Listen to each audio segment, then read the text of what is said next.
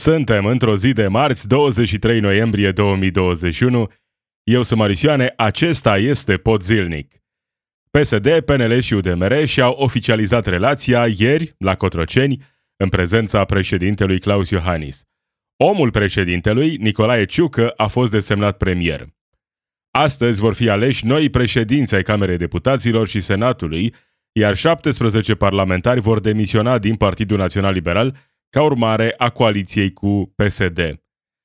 Doi preoți din Botoșani sunt acuzați că le-au cerut credincioșilor vaccinați să plece din biserică și le-au smuls oamenilor măștile.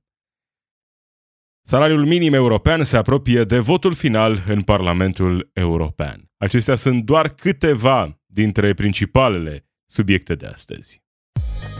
You are listening to the Podzilnic podcast. News and commentary from a progressive perspective. După mai multe zile de negocieri, uite că în sfârșit s-a întâmplat, PSD, PNL și UDMR au ajuns la un numitor comun și s-au întâlnit cu președintele Claus Iohannis pentru a oficializa relația între cele trei partide la Cotroceni. PSD, PNL și UDMR au fost ieri împreună la consultări cu președintele Claus Iohannis, unde l-au propus pe Nicolae Ciucă, omul președintelui, pentru funcția de premier. S-a întâmplat ceea ce era destul de previzibil că urmează să se întâmple, Nicolae Ciucă desemnat premier și o nouă majoritate parlamentară, PNL, PSD, UDMR. Hai să vedem momentul anunțului, momentul în care președintele Claus Iohannis l-a desemnat în mod oficial pe Nicolae Ciucă pentru funcția de premier. E vorba despre o declarație comună a celor doi. Intră în scenă Nicolae Ciucă, alături de el președintele Claus Iohannis la o declarație aseară. Bună ziua! S-a încheiat sesiunea de consultări pe care am convocat-o cu partidele parlamentare. Am constatat că în Parlamentul României s-a format o majoritate solidă, o majoritate din care fac parte PNL, PSD, UDMR și grupul minorităților. Nu a spus PSD? Nu. Reprezentanții acestei majorități au dorit să vină împreună la consultări, am acceptat acest lucru și în acest format am avut o discuție pe care o consider foarte bună. Eu nu pot Kivanok PSD. Mi-a propus un nume de premier, propunere pe care am acceptat-o. Vai, dar ce surpriză! Cele trei partide i-au propus lui Claus Iohannis un premier, un nume și el a acceptat. Nu s-a întâmplat cumva, oare exact invers? Claus Iohannis a propus un nume de partid, s-a negociat și s-a acceptat ca Nicolae Ciucă, omul președintelui, să fie desemnat premier. Cred că mai degrabă scenariul al doilea este mai plauzibil. Consecință, îl desemnez pe domnul Nicolae Ciucă aici de față pentru a forma o echipă guvernamentală și pentru a se prezenta în fața Parlamentului României pentru votul de încredere. Ghinion. Domnule prim-ministru desemnat, vă doresc mult succes și vă dau cuvântul. Vă mulțumesc, domnule președinte, bună ziua! În uh, ultimele zile am uh, lucrat împreună cu celelalte partide să putem să uh, agregăm un program de guvernare și să se constituie o uh, coaliție solidă în Parlamentul României, astfel încât să putem să realizăm un uh, guvern care să asigure stabilitatea țării. Practic, cetățenii români așteaptă de la noi stabilitate și soluții pentru a fi în măsură să rezolvăm efectele produse de uh, pandemia COVID-19, criza energetică și, de asemenea, să avem un program guvernamental care să fie în măsură să pună în aplicare deciziile necesare pentru implementarea PNRR și uh,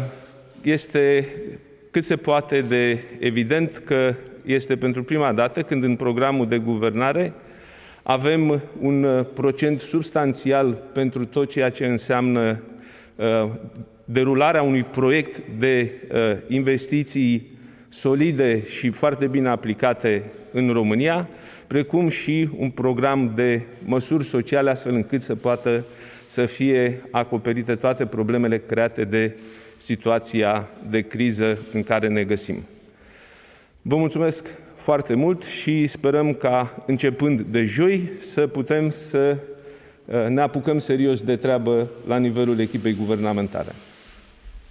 Să trăiți! Ar fi trebuit să spună, probabil, Nicolae Ciuga acum pe final, șefului său, Claus Iohannis. Claus Iohannis este omul care a câștigat cea, cel mai mult din această criză politică. Claus Iohannis omul care uh, în aceste momente se simte foarte confortabil pentru că are din nou guvernul său, de data aceasta uh, fără uh, crizatorii, nu? Crizatorii de la USR, cu oamenii săi, cu omul său Nicolae Ciucă, așadar totul e perfect în paradis. Avem și o listă a miniștrilor în acest nou guvern, guvernul Ciucă, Uh, oamenii de la PSD care vor conduce ministere, la finanțe Adrian Câciu, la apărare Vasile Dâncu, la economie Marius Humelnicu, la transporturi Sorin Grindeanu, ministrul agriculturii Adrian Chesnoiu, la sănătate Alexandru Rafila, la muncă Marius Budăi, la cultură Lucian Romașcanu și la Ministerul Tineretului și Familiei Gabriela Firea.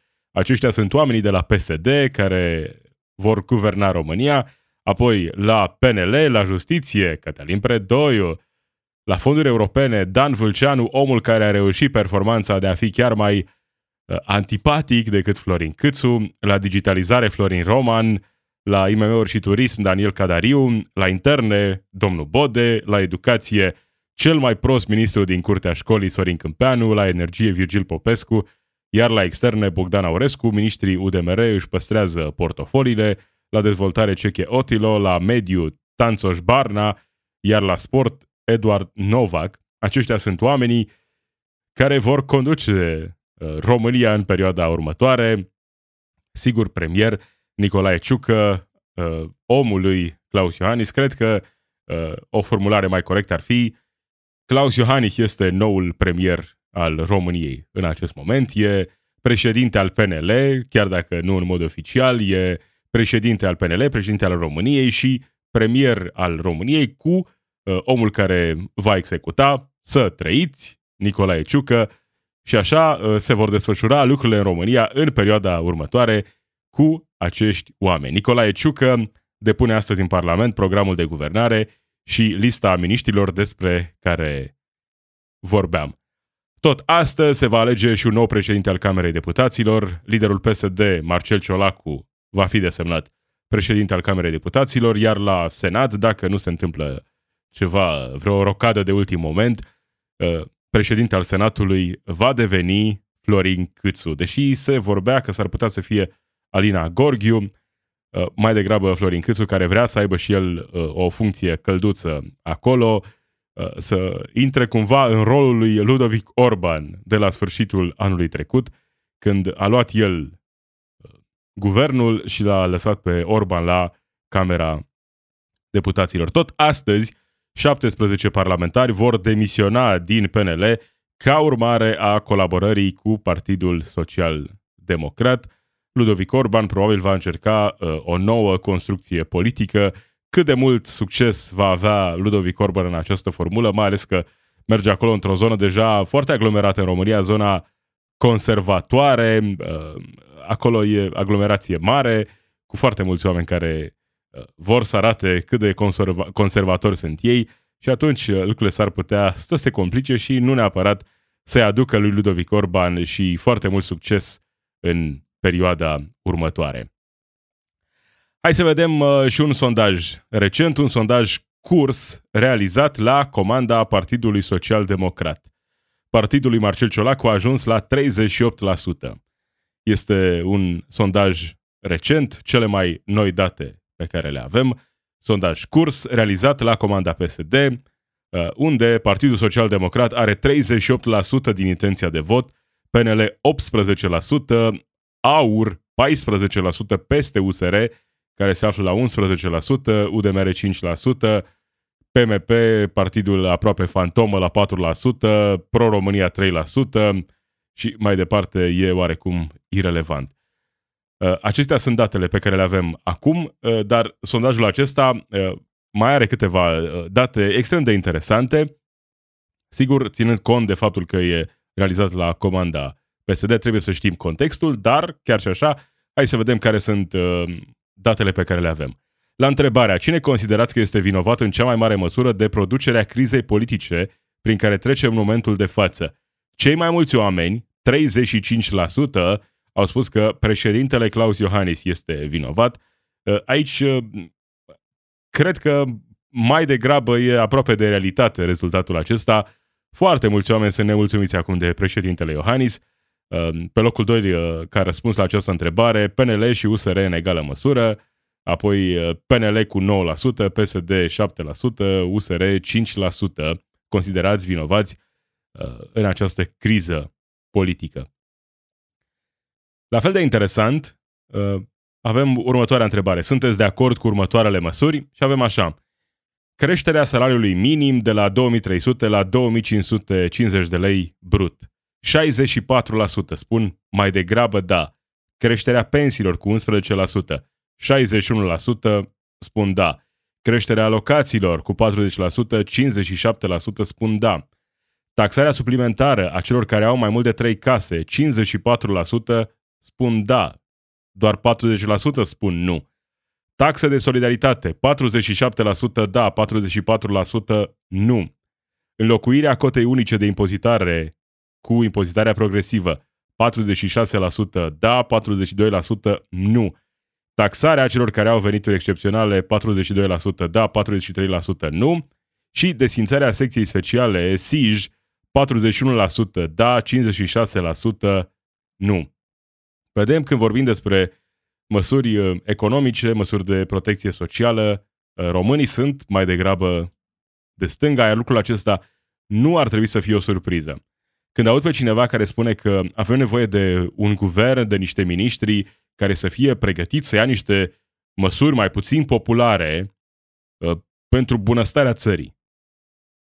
Aia nu mai e democrație. Când îi aud pe oamenii aceștia că cineva a avut curajul să ia măsuri mai puțin populare să ia niște măsuri dure, uh, să taie, uh, să spânzure și așa mai departe, la figurat, evident, mm. Întotdeauna uh, revin la aceeași întrebare. Aia mai e democrație? Când voința populară nu este respectată?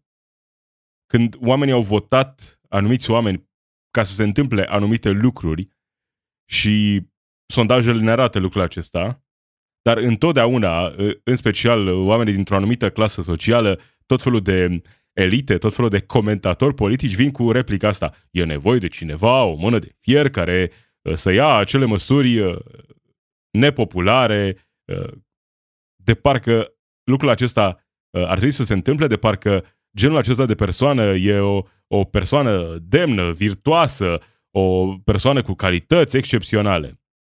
Nu, e o persoană care e împotriva democrației.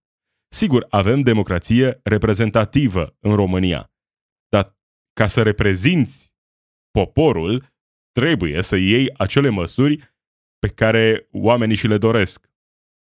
Că asta înseamnă democrație. Orice altceva e uh, în afara uh, ideii de democrație. Dacă, uh, în special, neoliberalii își doresc măsuri care să fie luate, măsuri dure, dar care nu sunt populare. Păi, din nou, uh, vorbim despre importanța democrației numai atunci când uh, ne este favorabilă genul acesta de retorică. În momentul în care uh, vrem să luăm măsurile acestea de sorginte neoliberală, atunci, nu, atunci trebuie să luăm măsurile astea dure, să le facem bine oamenilor cu forța, nu? Bine între ghilimele, evident. Pentru că vedem în cele mai multe sondaje, sigur, ăsta e comandat de PSD, înțelegem contextul, dar uh, cred că e destul de clar. uh, oamenii sunt mai degrabă de stânga, chiar dacă nu se identifică. Românii sunt mai degrabă de stânga, chiar dacă nu se identifică. Și aici nu înseamnă că sunt pesediști. Ba din potrivă, sunt oameni care au, în general, o viziune de stânga, din nou, chiar dacă nu uh, s-ar exprima uh, direct uh, folosind aceste cuvinte, că sunt de stânga, ideologia de stânga mă reprezintă. Dar dacă ei pas cu pas, întrebare cu întrebare, cei mai mulți oameni vor fi de acord că e în regulă ca uh, omul, societatea uh, în întregul său, umanitatea, să fie în prim plan și nu profitul cu orice preț. Și atunci uh, lucrurile se simplifică. Nu avem nevoie de măsuri dure, nepopulare, avem nevoie de mai multă democrație. În România și peste tot prin lume. Mai multă democrație. Democrație inclusiv la locul de muncă. Cred că ne-ar prinde foarte bine lucrul acesta. Mai multă democrație, nu mai puțină democrație, decizii populare și nu nepopulare. Sigur, cu respectarea drepturilor fundamentale, cu respectarea drepturilor minorităților, dar dincolo de asta, deciziile luate de politicieni trebuie să fie decizii populare pe care oamenii și le doresc. Pentru că cei care apreciază cu adevărat uh, democrația sunt oameni care ar prefera ca chiar și în anumite situații în care majoritatea se înșală, majoritatea greșește. Mă simt mai confortabil cumva să știu că oamenii își au propriul uh, destin în propriile mâini și au propriile decizii. La nivel de societate, sigur, în mod democratic, astfel încât uh, să găsim împreună cele mai bune soluții și chiar și atunci când majoritatea greșește, din nou cu respectarea drepturilor fundamentale, e mai bine să greșească o majoritate decât să lăsăm deciziile acestea în mâna unor uh, politicieni, tehnocrați sau ce mai fi ei, uh, oameni care să decidă viitorul nostru al tuturor. Cam acestea sunt uh, datele sondajului. PNL nu arată deloc bine în acest sondaj. De asemenea, USR pare să fi pierdut, dar următoarele alegeri sunt încă departe, mai ales acum că a dispărut și tema alegerilor anticipate în România. Doi preoți din Botoșan sunt acuzați că le-au cerut credincioșilor vaccinați să plece din biserică și le-au smuls oamenilor măștile. Autoritățile sanitare din Botoșani vor demara o anchetă în cazul unor preoți acuzați că au cerut credincioșilor vaccinați să plece din biserică, așa cum scrie digi24.ro. Asta spune directoarea Direcției de Sănătate Publică din județ, Monica Descăliței. Pe adresa instituției au fost transmise sesizări însoțite de înregistrări video potrivit cărora doi preoți din mediul rural ar fi solicitat enoriașilor vaccinați să nu participe la slujbe, iar celor care purtau mască să renunțe la aceasta. Cum spuneam, ă, există înregistrări video și audio cu aceste momente în care preoții plătiți ă, într-un procent semnificativ din bani publici le cereau oamenilor, oamenilor care își doreau să participe la slujbe, să plece pentru că s-au vaccinat sau le smulgeau oamenilor măștile de protecție. Ca să înțelegem unde suntem și ce se întâmplă în Biserica Ortodoxă din România și evident nu doar în Biserica Ortodoxă, dar avem exemplul acesta din Biserica Ortodoxă și oricum Biserica Ortodoxă este cea mai mare biserică din România, e evident lucrul acesta și atunci e important uh, să ne concentrăm atenția în special pe ceea ce se întâmplă în Biserica Ortodoxă, nu că nu ar fi probleme similare și în cadrul altor culte din România. Dar ce vedem aici? Preoți care nu doar că uh, sunt împotriva vaccinării, sunt împotriva celor vaccinați, iar lucrul acesta uh, am văzut că se întâmplă din ce în ce mai des la nivel de societate. Nu doar cu preoții. Vorbim aici despre preoți, pentru că sunt niște persoane cu autoritate în biserică și uneori chiar și în comunitatea locală. Dar lucrul acesta se întâmplă și în societate. De foarte multe ori am văzut acuzații că uh, cei vaccinați privesc pe cei nevaccinați așa cu superioritate și că îi văd ca, nu știu, ca un fel de uh, râioși, ciumați și așa mai departe. Dar uh, și uh, inversul medaliei e adevărat. Cei nevaccinați uh, vin cu tot felul de fabulații despre cei vaccinați, că ei sunt cei care transmit virusul, că ei sunt cei care se îmbolnăvesc mai des, cei care mor mai des, cu tot felul de uh, lucruri care nu au nicio legătură cu realitatea statistică pe care o vedem în România și nu numai. Dar dincolo de ce se întâmplă în societate, avem problema preoților care nu a apărut așa peste noapte. Astfel de minți întunecate au existat dintotdeauna, evident, în Biserica Ortodoxă. Numai că pandemia i-a scos la suprafață pe oamenii aceștia. Oameni ca Teodosie, oameni ca acești preoți din Botoșani care uh, au genul ăsta de atitudine. Zero uh, respect pentru sănătatea publică, zero respect pentru credincioșii vaccinați.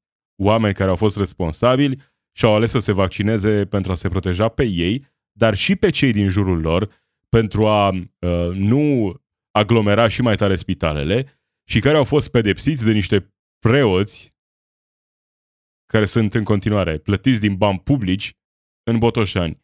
Evident, aceste cazuri nu sunt singulare, sunt mai multe exemple. Uneori e mai greu să dovedești lucrurile acestea, uh, e mai greu să uh, îi aduci pe oameni uh, în acea stare de nemulțumire astfel încât să meargă și să facă o plângere în mod oficial la adresa acestor preoți. Pentru că preoții, în special în comunitățile rurale, dar nu numai, sunt văzuți ca având o oarecare autoritate la nivel de comunitate și atunci să te pui împotriva lui Popa poate reprezenta o problemă, inclusiv, inclusiv o problemă la nivel de comunitate locală pentru tine. Cum te-ai dus să-l părăși pe Popa?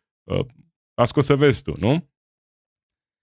Ei bine, asta se întâmplă în România, România care a fost campioană în valul al patrulea al pandemiei și din cauza unor uh, oameni ca aceștia, preoții din Botoșani și mai mulți preoți din întreaga țară care nu doar că nu au respectat normele de protecție sanitară, nu doar că au descurajat vaccinarea, au mers chiar mai departe și le-au cerut celor vaccinați să nu participe la slujbe. Ca să înțelegem unde sunt oamenii aceștia, mediul acesta uh, al bisericii e cumva propice propagării teoriilor conspiraționiste. Acolo se dezvoltă foarte bine astfel de uh, și se propagă foarte bine astfel de informații.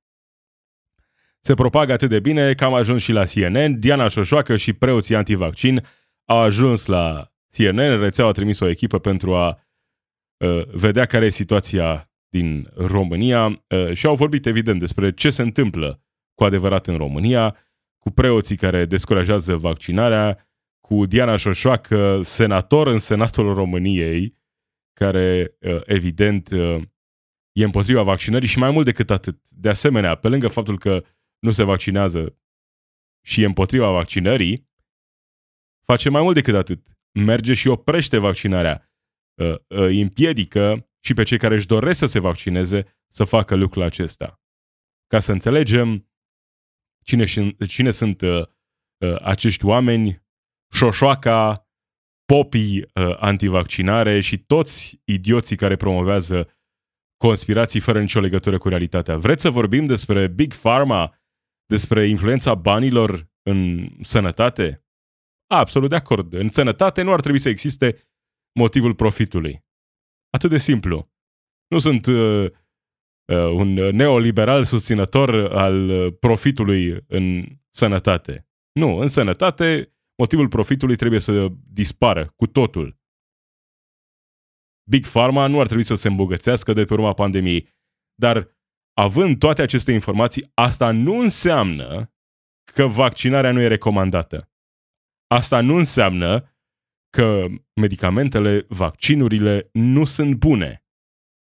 Mai ales acum, în momentul în care ne aflăm acum, cu vreo 3, milioane, 3 miliarde de persoane vaccinate la nivel mondial, cu date statistice care ne arată în mod extrem de clar cât de eficiente sunt vaccinurile, nimic nu e 100%, dar sunt eficiente. Cu toate aceste date, pentru faptul că Big Pharma nu ar trebui să facă profit de pe urma pandemiei, asta nu înseamnă încă o dată că vaccinul nu e bun, că vaccinul nu e recomandat și că nu ar trebui să ne vaccinăm. Sunt oameni care nu pot să țină uh, cumva două informații în același timp care nu se contrazic. Motivul profitului în sănătate nu ar trebui să existe. Corect.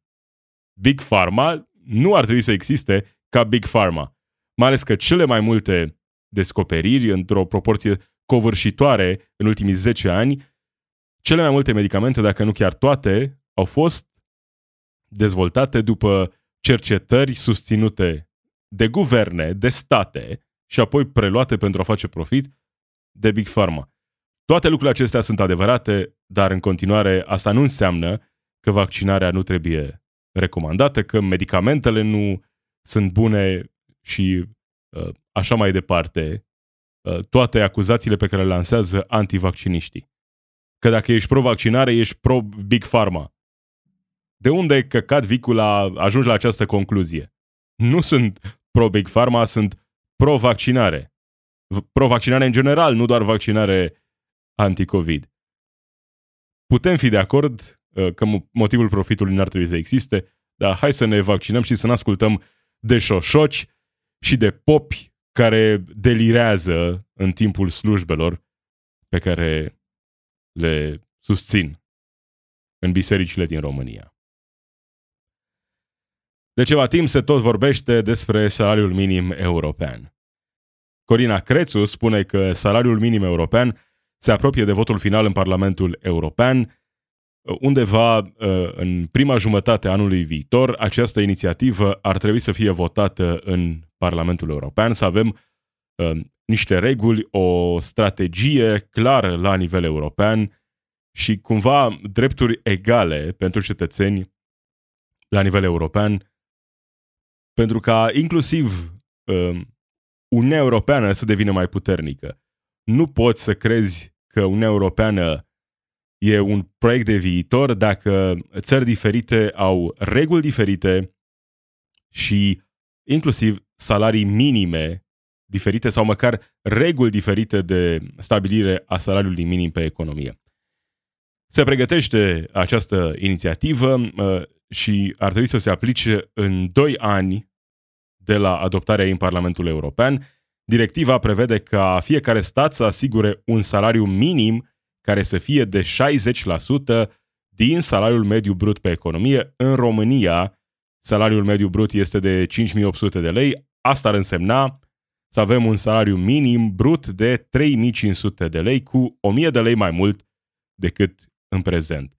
Oamenii ar câștiga ceva mai bine, sigur, ar fi departe în continuare de uh, Eh, ceea ce merită, dar a câștiga cu siguranță mai bine, s-ar aduna în același timp și mai mulți bani la bugetul de stat, dacă în același timp am introduce și impozitarea progresivă, astfel încât veniturile mai mici să fie impozitate procentual mai puțin, iar veniturile mai mari progresiv mai mult, lucrurile s-ar putea echilibra în România și am putea uh, avea o societate cumva mai, mai echilibrată în general, o societate mai corectă, uh, mai deschisă către nevoile celor mulți, celor de pe urma cărora se extrage profitul, cei care muncesc o viață întreagă doar pentru a supraviețui de pe azi pe mâine, fără să se bucure de prea multe beneficii.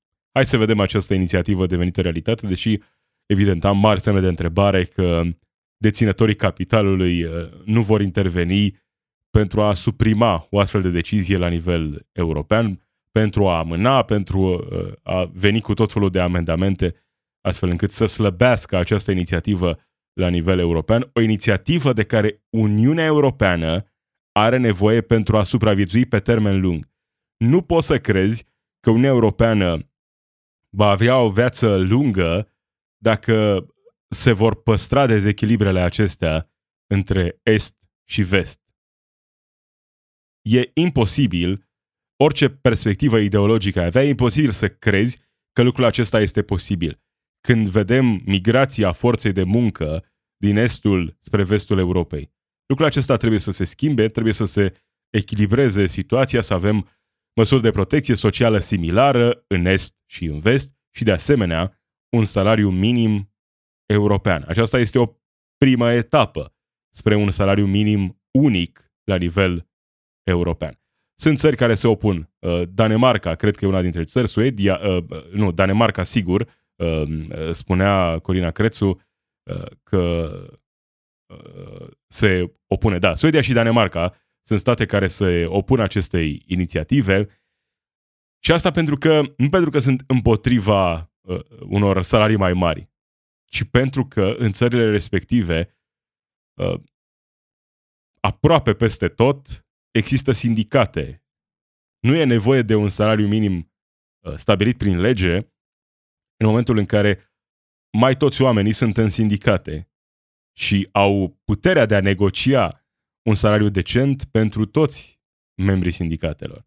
Dar noi nu suntem acolo, noi avem foarte puțină activitate sindicală în România. Uh, într-o mare majoritate, activitatea sindicală e la stat și acolo unde există la privat activitate sindicală e mai degrabă o moștenire. Vorbim despre companii care au fost de stat și au fost privatizate și în unele situații sindicatul a rămas. Altfel, în companii private, să vezi activitate sindicală e uh, aproape uh, imposibil să găsești așa ceva. Există, dar uh, sunt doar excepții, uh, nu o regulă. Hai să așteptăm directiva aceasta la, de la Parlamentul European, salariul minim, reguli după care să fie calculat salariul minim la nivel european. Nu că n-am avea în România reguli și în acest moment. Avem inclusiv o lege care e tot amânată, aceea cu coșul minim de consum, după care ar trebui să fie calculat salariul minim pe economie, dar o tot ignorăm an după an. Da, cam acesta a fost Podzilnic, Marisioane sunt eu, zi bună!